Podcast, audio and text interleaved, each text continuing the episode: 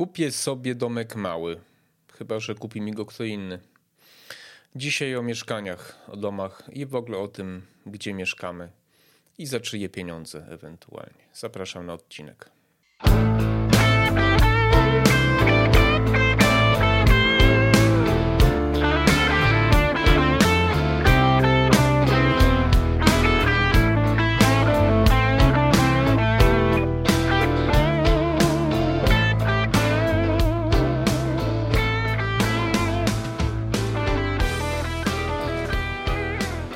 Cześć, witajcie na kanale Maser Baber i na podcaście Świat po nocy. E, dzisiaj jest 11 dzień marca, sobota, odcinek pod wpływem ostatnich e, tygodni, pomysłów różnych na temat e, jak zdobyć mieszkanie i kto za to powinien płacić. Ja przedstawię dzisiaj swoje zdanie na ten temat. Wcześniej Was chciałem jednak prosić o subskrypcje, lajki i komentarze do mojego kanału. Proszę właśnie o takie wsparcie, y, ponieważ mój kanał się rozwija coraz szybciej na szczęście i bez tego po prostu nie będę mógł dalej, y, dalej zwiększać swoich, swoich zasięgów. Dzielę się tutaj opiniami na różne tematy, zwłaszcza wolnościowe, gospodarcze, dzielę się z tym, co mi się nie podoba w obecnym świecie i co bym chętnie zmienił, i będę starał się Was przekonać przede wszystkim do myślenia i do zastanowienia się nad tym, co mam Wam do powiedzenia, i właśnie do dyskusji też na ten temat. W pierwszej części e, filmu chciałbym Wam opowiedzieć, jak wyglądała moja e, historia mm, mieszkaniowa, że tak powiem. I potem w drugiej części powiem Wam, e, jak ja widzę ewentualnie w ogóle ten problem mieszkań, prawda, finansowania mieszkań i, i, i dlaczego tak uważam po prostu. E, no cóż, ja gdybym chciał tak powiedzieć od dziecka, no to sprawa była dość skomplikowana, bo najpierw mieszkałem w Przemyślu, w takiej kamienicy starej, po której szczury biegały kilka lat pierwszych życia, potem rodzice wybudowali dom pod Przemyślem i, no i tam mieszkałem do szóstej klasy szkoły podstawowej, potem dwa lata w internacie w Lublinie, trzy lata w szkole w internacie w Laskach. Na moich filmach możecie znaleźć, znaczy na moim kanale możecie znaleźć filmy na ten temat. Potem znowu wróciłem do Przemyśla, w, w domu rodzinnym mieszkałem, ale to jest tylko tak e, na marginesie. Generalnie, kiedy sam już wziąłem e, sprawy w swoje ręce, stałem się człowiekiem dorosłym, przyjechałem do Krakowa, ukończyłem medyczne, medyczne studium masażu leczniczego, no i postanowiłem zamieszkać w Krakowie, nie znając prawie nikogo, nie mając nic. Zapakowałem plecak i przyjechałem do Krakowa. Oczywiście mówimy o roku 98. Nie stać mnie było na mieszkanie, mało tego, na kupno mieszkania. Y, nie miałem zdolności kredytowej y, i nie byłem w stanie też wynająć mieszkania, ponieważ nie zarabiałem wtedy jeszcze, jeszcze zbyt dużo na początku, zwłaszcza i a renta, jaką pobieram z tytułu niepełnosprawności ze względu na wzrok, jest to najniższa możliwa renta, więc tym bardziej. Więc przez pierwszy rok e, w Krakowie mieszkałem po prostu w pokoju. Wynajmowałem za 300 zł miesięcznie pokój na, na, mm, na ulicy Dobrego Basterza w Krakowie. Potem przeniosłem się do Nowej Huty na osiedlu Złotego Wieku. 3,5 roku mieszkałem w podobnej sytuacji, płacąc 350 zł za pokój, ale to były inne czasy, pamiętajcie. To był początek, przełom lat 90. i 2000 u takiej pani starszej e, wynajmowałem ten pokój. I potem mieszkałem 7 lat też w pokoju, ale już trochę większym, z, taką, z takim jakby zapleczem, e, e, z taką jakby kanciapą można powiedzieć. W domku to jednorodzinnym było i ze wspólną łazienką tam po prostu toaletą dla kilku pokojów, które tam były pod, pod wynajem. Tam mieszkało mi się bardzo dobrze, ponieważ trafiłem do fantastycznych ludzi. E, którzy pozwolili mi jeszcze wtedy trochę lepiej widziałem, więc jeździłem na rowerach, pozwolili mi tam rowery moje trzymać w garażu, pozwolili mi psa mojego z Przemyśla sprowadzić do Bermana, Oskara, o którym też jest chyba odcinek na moim kanale. I tam mieszkałem 7 lat, płacąc również 350 e, zł, potem trochę więcej e, za, za pokój. E, było to fantastyczne miejsce, bo to Wola Justowska w Krakowie, blisko Błonie, blisko Lasku Wolskiego. Fantastyczne miejsce rekreacyjnie, widokowo pod każdym względem. No, I też jeszcze wtedy nie, nie, nie było mnie stać na kupno mieszkania, nie miałem zdolności kredytowe. To były lata, gdzie te ceny bardzo też rosły. Taki był boom mieszkaniowy 2005, 2007, 2008, prawda? Takie, takie szaleństwo trochę jak jeszcze tutaj do niedawna u nas. No i ja cierpliwie czekałem, żeby, żeby kupić mieszkanie. Wiedziałem, że ta bańka kiedyś pęknie i ona pękła.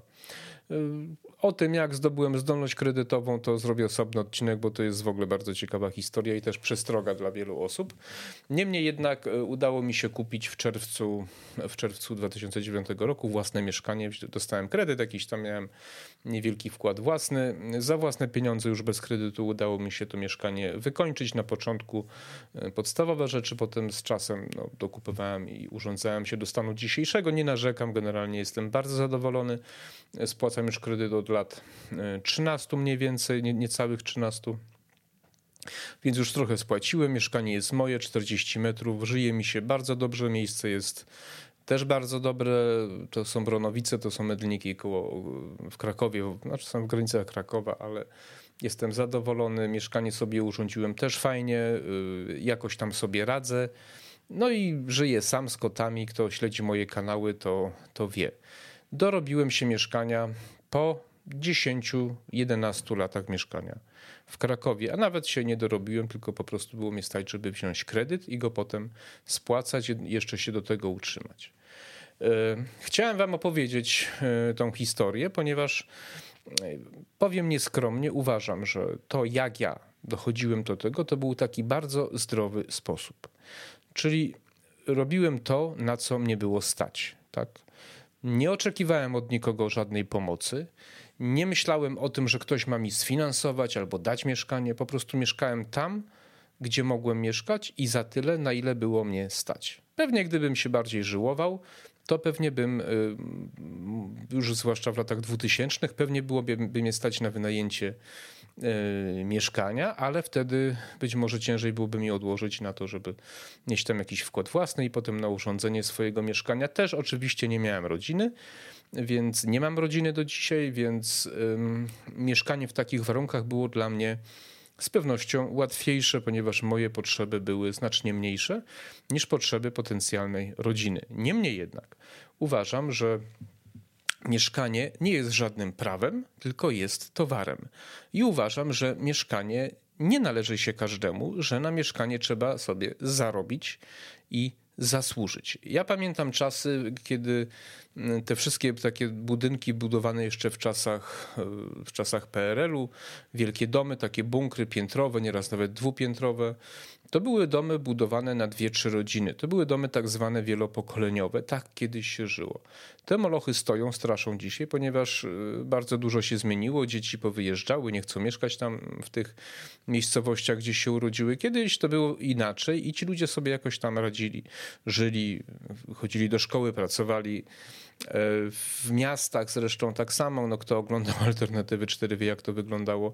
Czasami na 40 metrach kwadratowych takich jak ja tutaj mieszkam, ale może w innym układzie oczywiście, na przykład trzy pokoje by się zmieściły w takim PRL-owskim mieszkaniu. Ja, ja mam tutaj salon i taki mały pokój, w którym teraz e, nagrywam i tam oczywiście łazienka, aneks kuchenny i tak dalej. E, natomiast w takim, w takim mieszkaniu to z powodzeniem mieściło się małżeństwo i dwójka, trójka dzieci. Tak? To nie było, to nawet byli bardzo bardzo zadowoleni i szczęśliwi, bo dzieci na przykład zajmowały jeden pokój, łóżka piętrowe nawet były, rodzice jeden jakiś tam, prawda? No jakoś, jakoś sobie ludzie, ludzie radzili. Więc moim zdaniem y, sytuacja mieszkaniowa w Polsce jest aktualnie nieporównanie lepsza niż była w czasach, kiedy ja byłem na etapie szukania, czy tam właśnie latach 90., czy a już o, o PRL-u to nie powiem. Tych mieszkań co roku przybywa tam 100 tysięcy, 80 tysięcy, 120 tysięcy, pewnie w zależności od, od, od roku, więc przez tych kilkadziesiąt lat tych mieszkań naprawdę dużo, bardzo dużo przybyło. Mnóstwo ludzi wzięło kredyty, zarówno w złotówkach, jak i we frankach.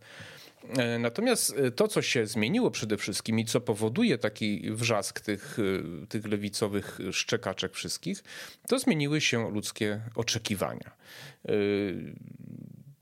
To, co mnie najbardziej irytuje, to to, że nie da się żyć, e, nie da się dobrze wychować dzieci, jeżeli nie posiada się odpowiednich warunków. No ale te warunki musi mi zapewnić ktoś tam. Ktoś, no, czyli w domyśle państwo. Ale co to znaczy państwo i dlaczego państwo ma zapewniać warunki bytowe komukolwiek? Na to pytanie to ja też jeszcze mm, nigdy racjonalnej odpowiedzi nie usłyszałem. Yy, I poza tym, na jakiej podstawie ktoś twierdzi, że żeby dobrze wychować dzieci i dobrze funkcjonowała rodzina, to ktoś musi dać komuś mieszkanie? Yy, ja uważam zupełnie inaczej. Ja pamiętam ze swoich czasów, kiedy, kiedy byłem takim dzieckiem w jakimś tam domu. Myśmy mieszkali w domku, ale były rodziny bardzo biedne wtedy, nawet w PRL-u były rodziny biedne, co pewnie niektórym trudno w to uwierzyć którzy mieszkali w chatkach walących się, zaniedbanych, brudnych często i tak dalej.